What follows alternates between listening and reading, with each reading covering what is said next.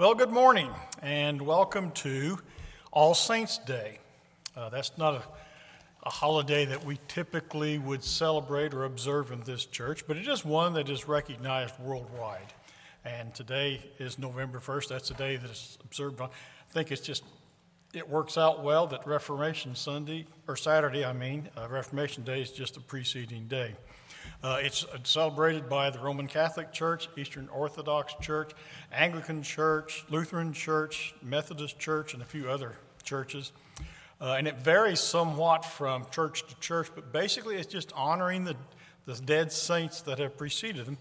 Some general saints, like the people that might have led you to Christ, and some other saints like St. Paul and St. Peter and people like that. Today's also an exciting day because yesterday or early this morning we turned our clocks back. Wasn't that great? Yay! Yeah, 14 clocks in our household would have to be turned back. And I turned each one of them with a big smile on my face. Next spring, it will not be a smile on my face when I turn them the other way. But anyway. Well, anyway, I'm not that familiar with All Saints' Day. I had to look that up and read about it on the internet. I'm very familiar with the events that transpired last night, which are Halloween and involves trick-or-treating because my wife Lula did in-home child care for 40 years. And so Halloween was a busy night at our house with lots of little kids trick-or-treating us. And it's kind of interesting because out of that 40 years, we never had happen what this one lady wrote that happened to her last year at Halloween. She said she answered the door and there was a young boy there and he was dressed up like a pirate. He had the hat on, the eye patch, the coat, the boots, and the sword. And so, she thought that was pretty cute. She says, well, what do we have here, a pirate? He said the boy paused a few seconds and then said, in a very matter-of-fact voice, I'm a kid, lady. This is just a costume. So,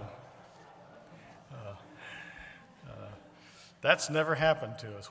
We've had some interest. And last night was a little different. We didn't receive kids into the house like we normally do, so it was a little different. There, we saw some of them out in the parking, in the driveway, but for the most part, we just handed out the candy. And surprisingly, we were surprised. We put out, 40 bags of candy, and our fear was that maybe some kid would come along early and just dump it all and leave, but that didn't happen. We had, I think there were 17 bags officially left, but 16 by the time I went to bed. So, talk about that more the next message that I bring. But anyway, I welcome the opportunity again to bring to you a message from 1 Thessalonians. This is the third message that I will have brought. The next two that follow this, the next one will be on sanctification. I've been working on that. I kind of look forward to it, but there's some personal aspects of sanctification that's going to make it a challenge for me. So with that, you can look forward to that. Then the last one in the book of Thessalonians that I will look at will be on, there was a question about, when's Jesus coming back? You told us he was going to come back. When's he coming back? He hasn't shown up yet. What are we supposed to do? And so Paul writes back some instructions and some advice on what's going to happen there, which means we'll be talking about the second coming of Christ. We're talking about the rapture and, which view of the rapture is the correct view of the rapture. And I'll let you wait till I figure out which side I want to fall on. But I will give you all the views of the rapture that I'm aware of, and you can maybe make your determination. But this morning we're finishing the third chapter of the book of 1 Thessalonians, and we'll be reading from page 986 of the Black Bibles, or 1 Thessalonians will start in chapter 2, verses 13 through the end of chapter 3. And I want to just briefly talk about what Paul has already done. It's interesting, the commentators say about these first three chapters, it's unlike Paul because he spends the entire three chapters commending the people, the Thessalonian church, for what they've done, and he lists some of the things they've done, and commended them for their faith and their willingness to suffer and the affliction that he prepared them for, and now they are experiencing. And there's no words of criticism or correction or anything like that in the first three chapters. That comes in fourth and fifth chapters. So it's kind of an interesting take on Paul's normal way of writing to the churches. But this morning, I want to finish that portion of that letter. And so, but to do that, I want to just touch a little bit on some of the things I mentioned in the earlier messages. Excuse me. But in the very first chapter, one of the first things that Paul does after a brief prayer for them, he commends them for their work of faith. And this was a faith that was active, and it was alive. It was a vibrant faith. So not only were their lives transformed, and people could witness that, but they were also faithfully sharing the gospel message with other people, their friends, their neighbors, people they didn't even know. Throughout the region of Macedonia and Achaia, he says, you shared the gospel message. Then there was a labor of love.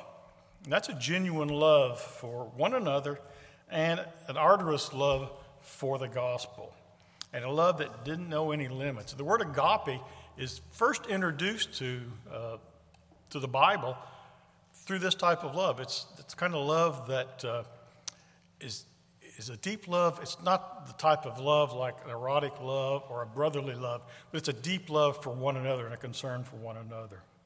And then the third thing he commended them for was a steadfast hope, which the expectant return of Christ. And their faith was in Christ. Their faith wasn't in an idol or in philosophies or something of that nature. So those are three of the things that he began the letter with. And then he also commended them for recognizing, and we'll go into this in a little more detail, but they recognized the message as the gospel. It was the word of God. It was not the word of man. And so we'll talk about that a little bit more in the message today. Then in the second chapter, he talks about how he treated them, he and the other apostles, how they treated them gently, like a nursing mother, and how he ministered to them, disciplined them, and trained them up like a father would his children. And so he's showing his pastoral love for them early on in this letter. Then before we get really into the main body, I want to just take just a minute and talk about how we got to this point in this letter, because I think it helps us to understand what happened when Paul was in Thessalonica. When he, back up a second, he and Silas and Timothy came to Thessalonica directly from Philippi. And if you recall, that's in Acts 16. If you recall that while they were in Philippi, Paul and Silas were ill-treated by the Philippian officials. They were beaten, they were imprisoned, and the earthquake, we have the Philippian jailer being converted, have all those events. But when they came to Thessalonica, Paul and Silas still showed those marks of being beaten and ill-treated in Philippi. And so the people of Thessalonica had a visible representation of what suffering for the gospel might be like. And they would get the opportunity to do that as soon as Paul left.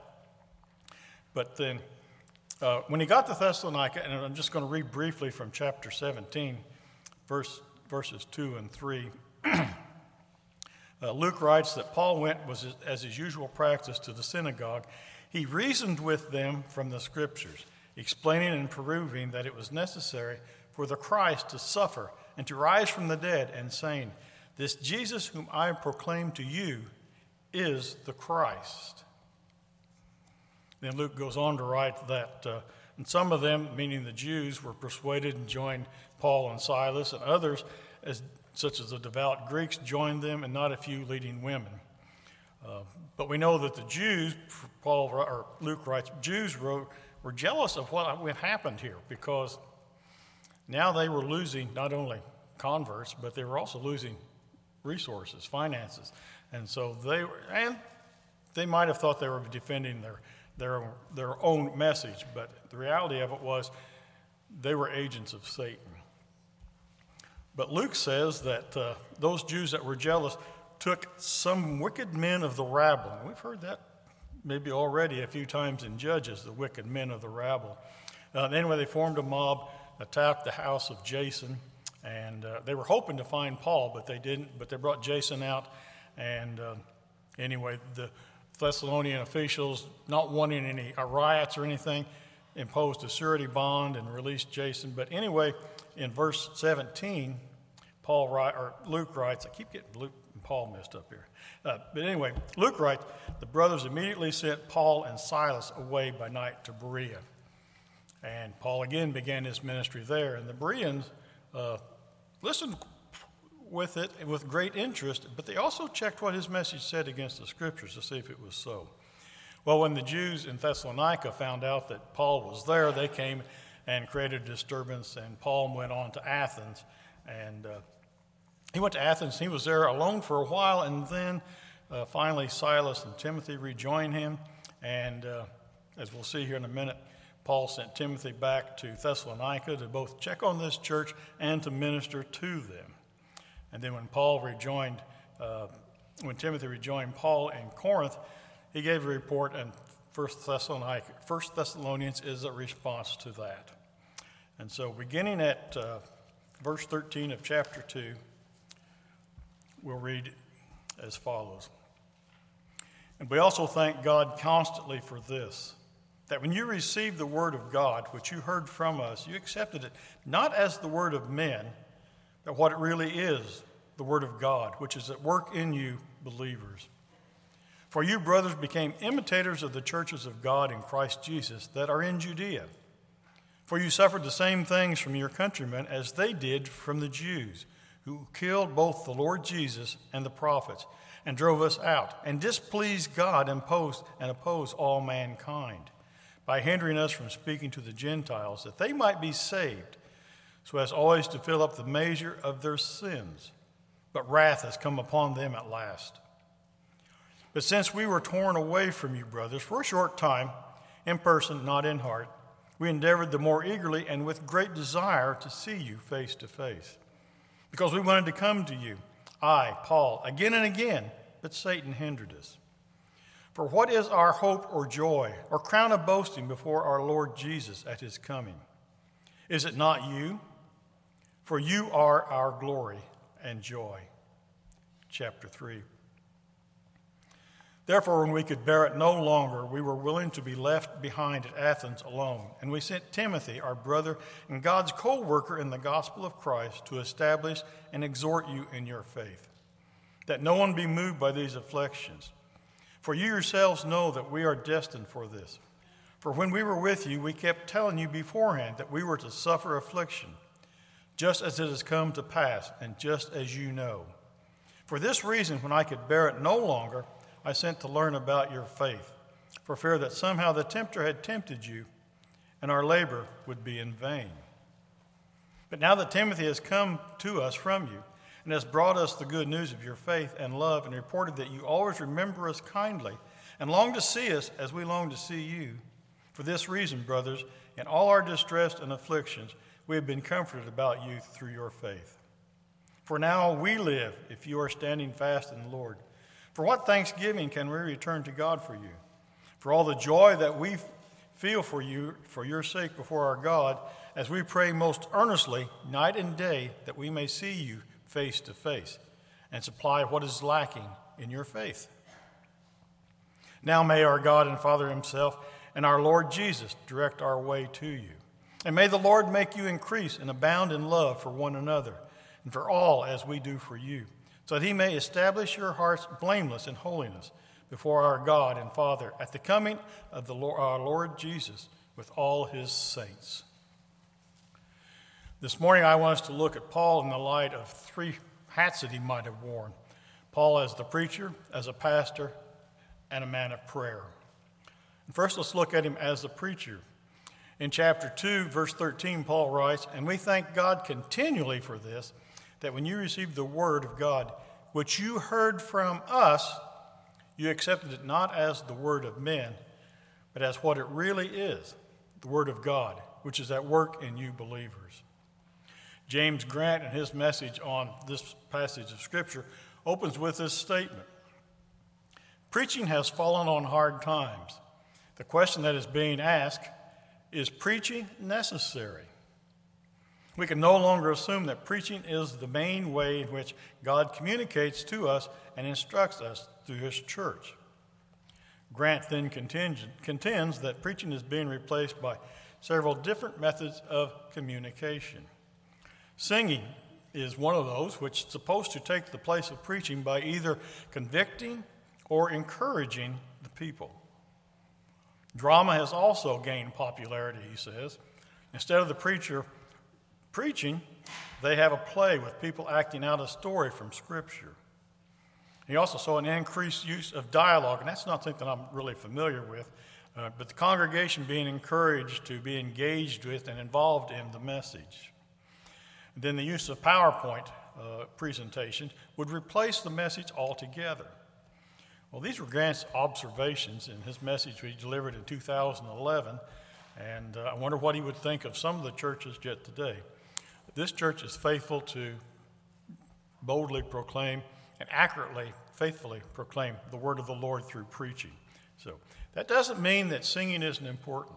I think we all agree that we enjoy the opportunity, even if it's limited, to being able to sing now in our worship service.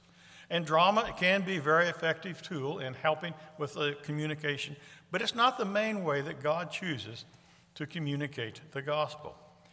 And as far as I'm concerned, PowerPoint is for the high-tech people, not me. I couldn't do PowerPoint. My grandson offered to help me, and I decided the amount of time it takes me to learn to do PowerPoint, I could do something much more useful, like play golf. Anyway,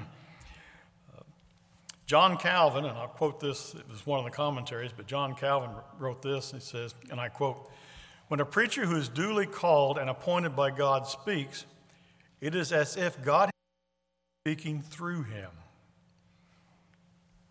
The word of God is not distinguished from the word of the prophet. God wishes to be heard through the voice of his ministers," end quote.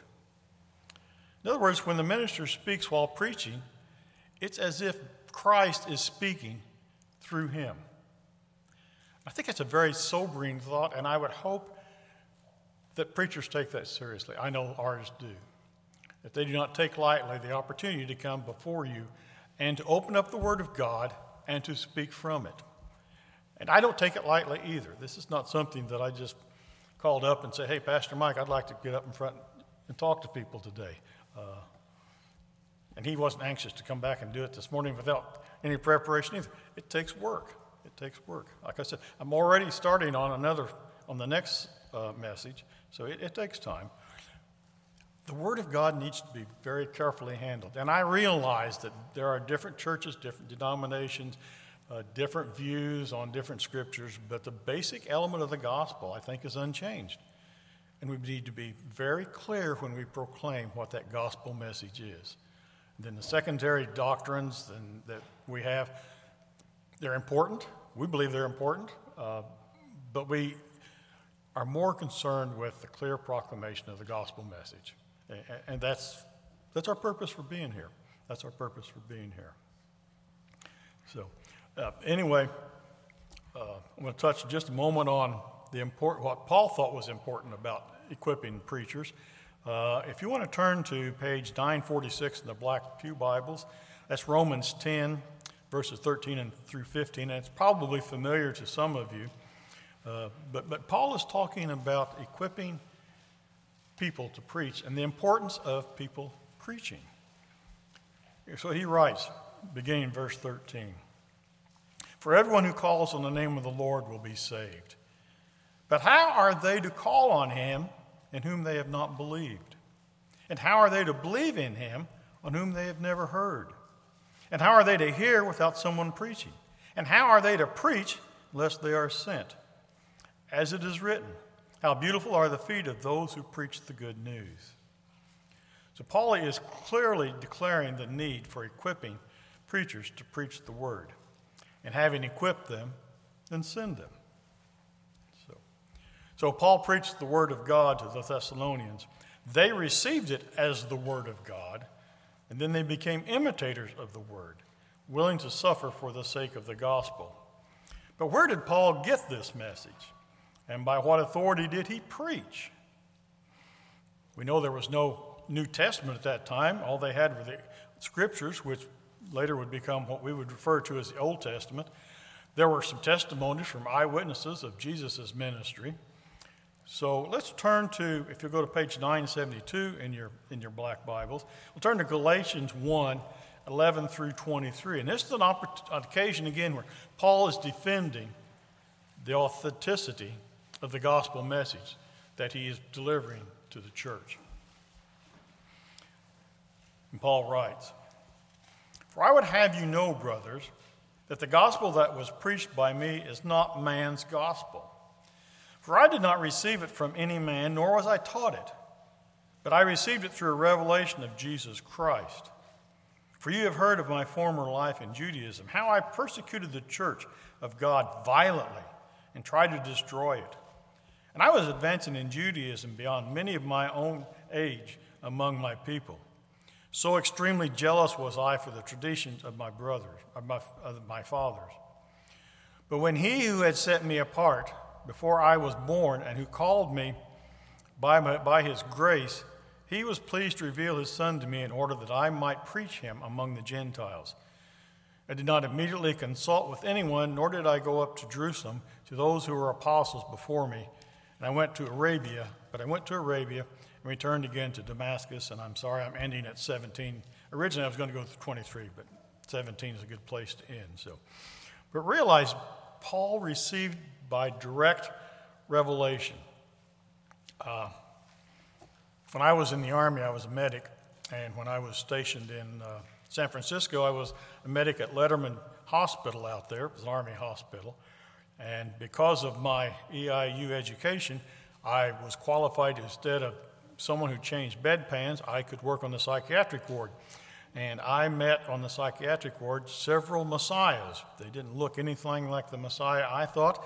They had no biblical authority about them, but they believed they were messiahs. One of the key ways to test someone who believes they're a messiah is ask them about the scriptures. Jesus knew the scriptures well. These false messiahs often don't do that. So, but anyway, but Paul received it by direct revelation. Interestingly, this man who had advanced in Judaism now, because his eyes were open, could look at those scriptures in a new light and see how Christ was being proclaimed in the Older Testament, in those scriptures. And he could utilize that when he's witnessing primarily to the Jews, but that also encouraged him to speak to the Gentiles as well. And the message must have been effective because he had a dynamic impact on his part of the world. So, excuse me. A couple more words about the authority of Scripture and the usefulness of it. Excuse me. The writer of Hebrews, and these are going to be a couple of familiar passages for you, but the writer of Hebrews in chapter 4, verse 12 writes, excuse me a second. "For the word of God is living and active, sharper than any two-edged sword, piercing the division of soul and of spirit, of joints and marrow, and discerning the thoughts and intentions of the heart." And then Paul would write to Timothy in 2 Timothy 3, verses 16 and 17.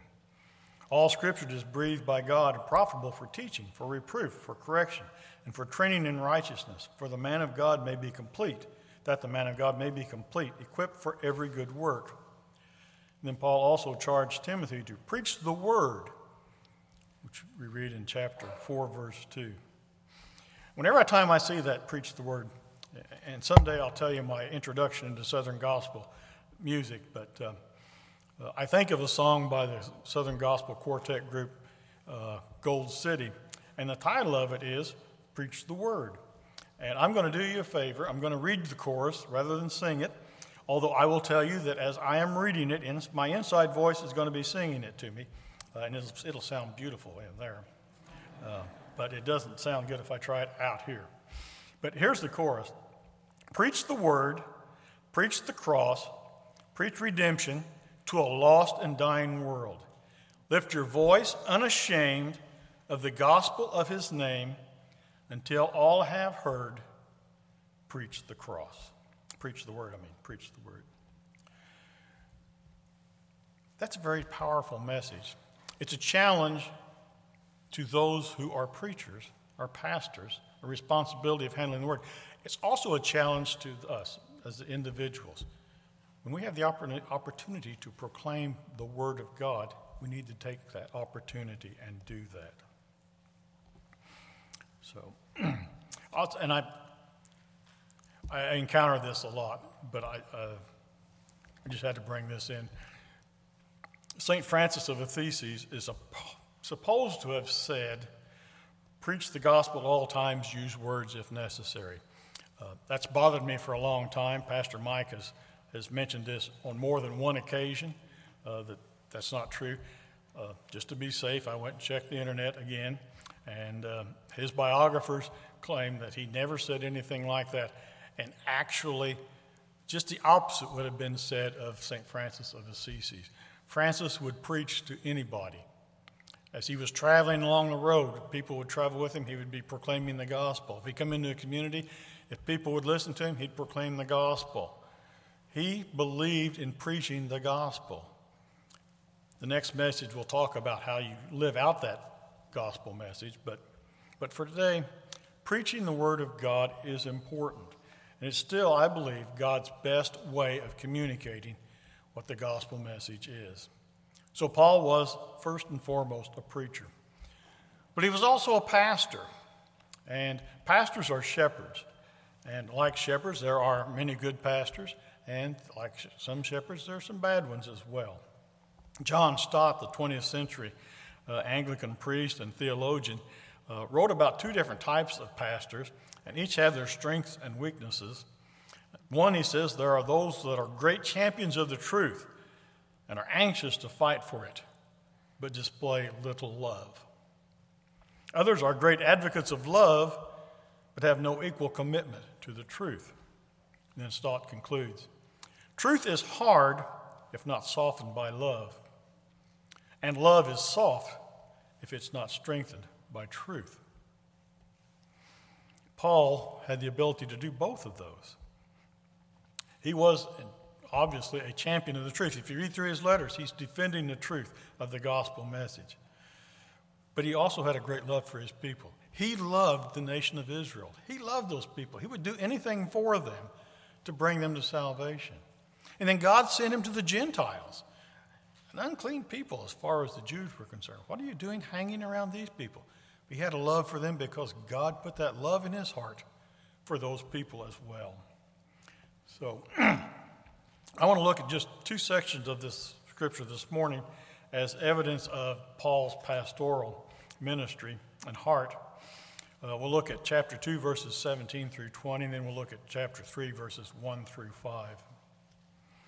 Beginning in verse 17, we read, Paul writes, "But since we were torn away from you, brothers, for a short time, in person, not in heart, we endeavored the more eagerly with great desire to see you face to face. Because we wanted to come to you, I, Paul, again and again, but Satan hindered us. For what is our hope or joy or crown of boasting before our Lord Jesus at his coming? Is it not you? For you are our glory and joy." Paul grieved at his being torn away. The Greek word for torn away is similar to what the word we use for orphan. That's how dramatic he felt it was. He dearly loved this young group of believers, and his sudden forced departure troubled him, as did his inability to return to them. Because in the brief time he was there, he had witnessed transformed lives, people turning from idol worship to worshiping the one true God. And Paul had wished for more time to pastor them, but that was not the case.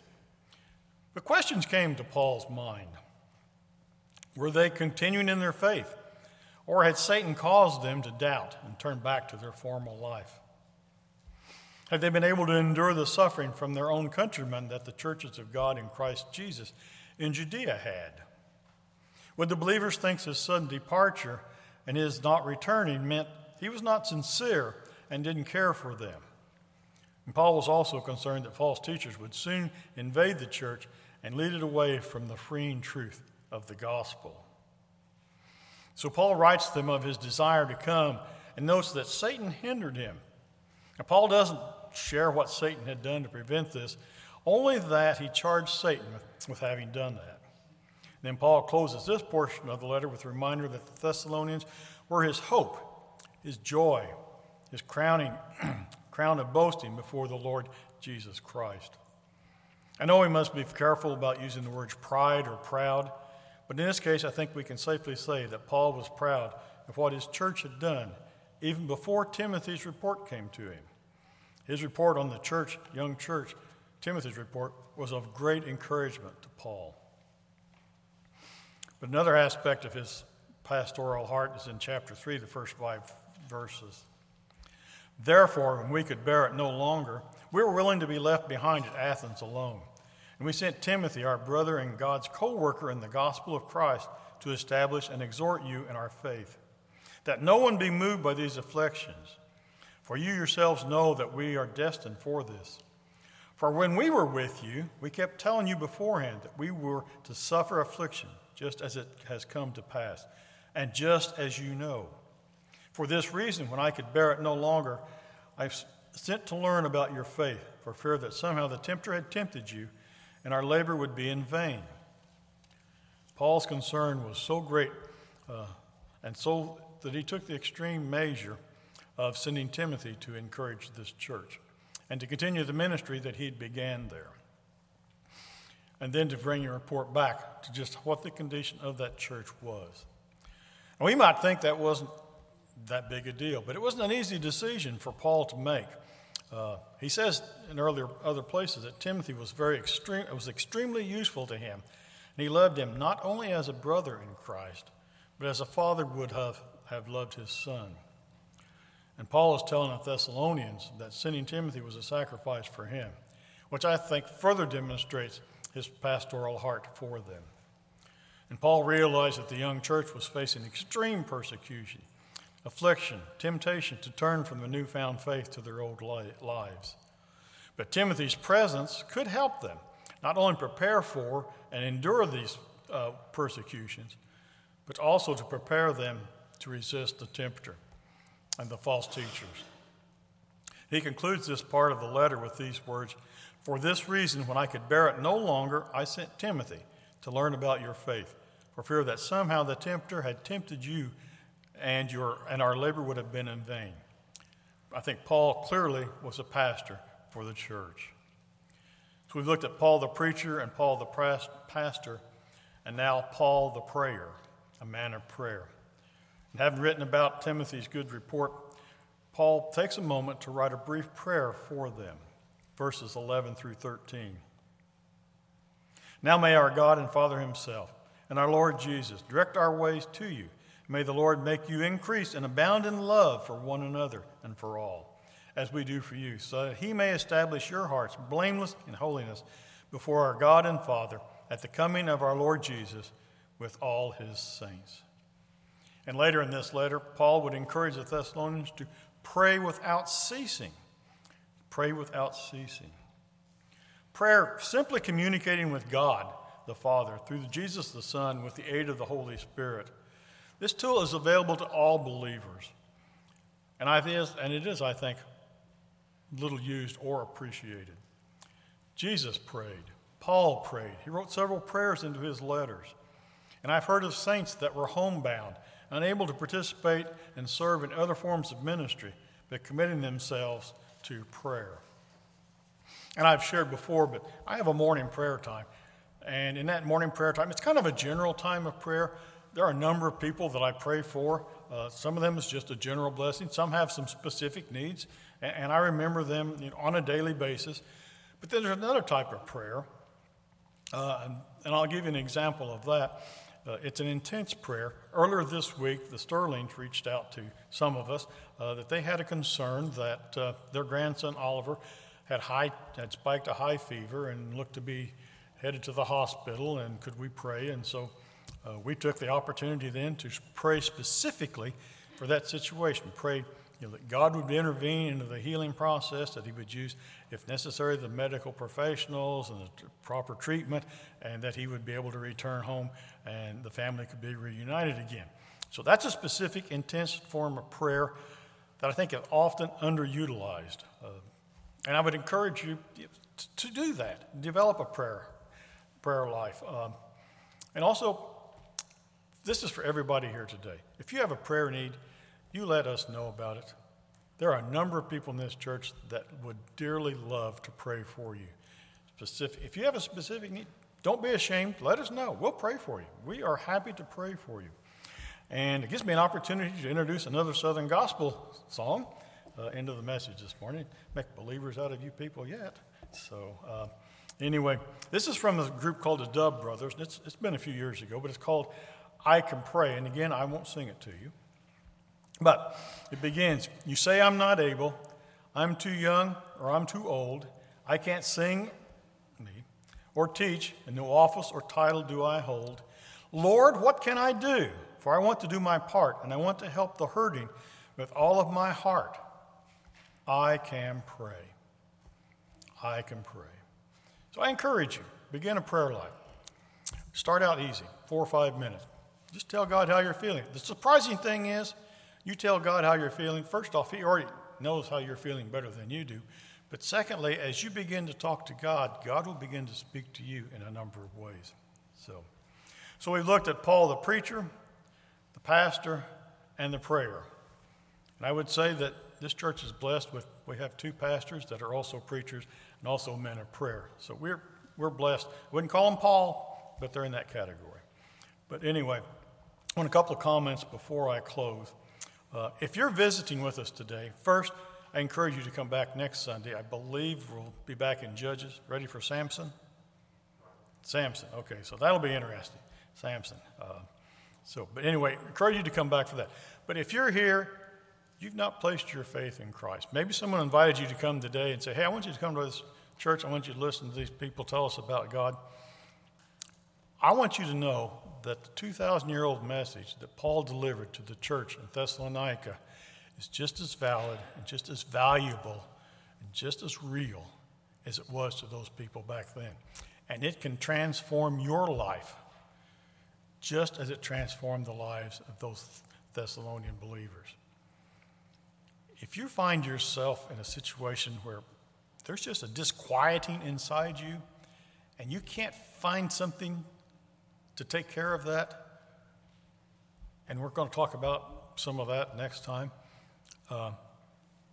there is a God who loves you deeply and cares deeply about you and has made a provision for you that you can get that out of your system.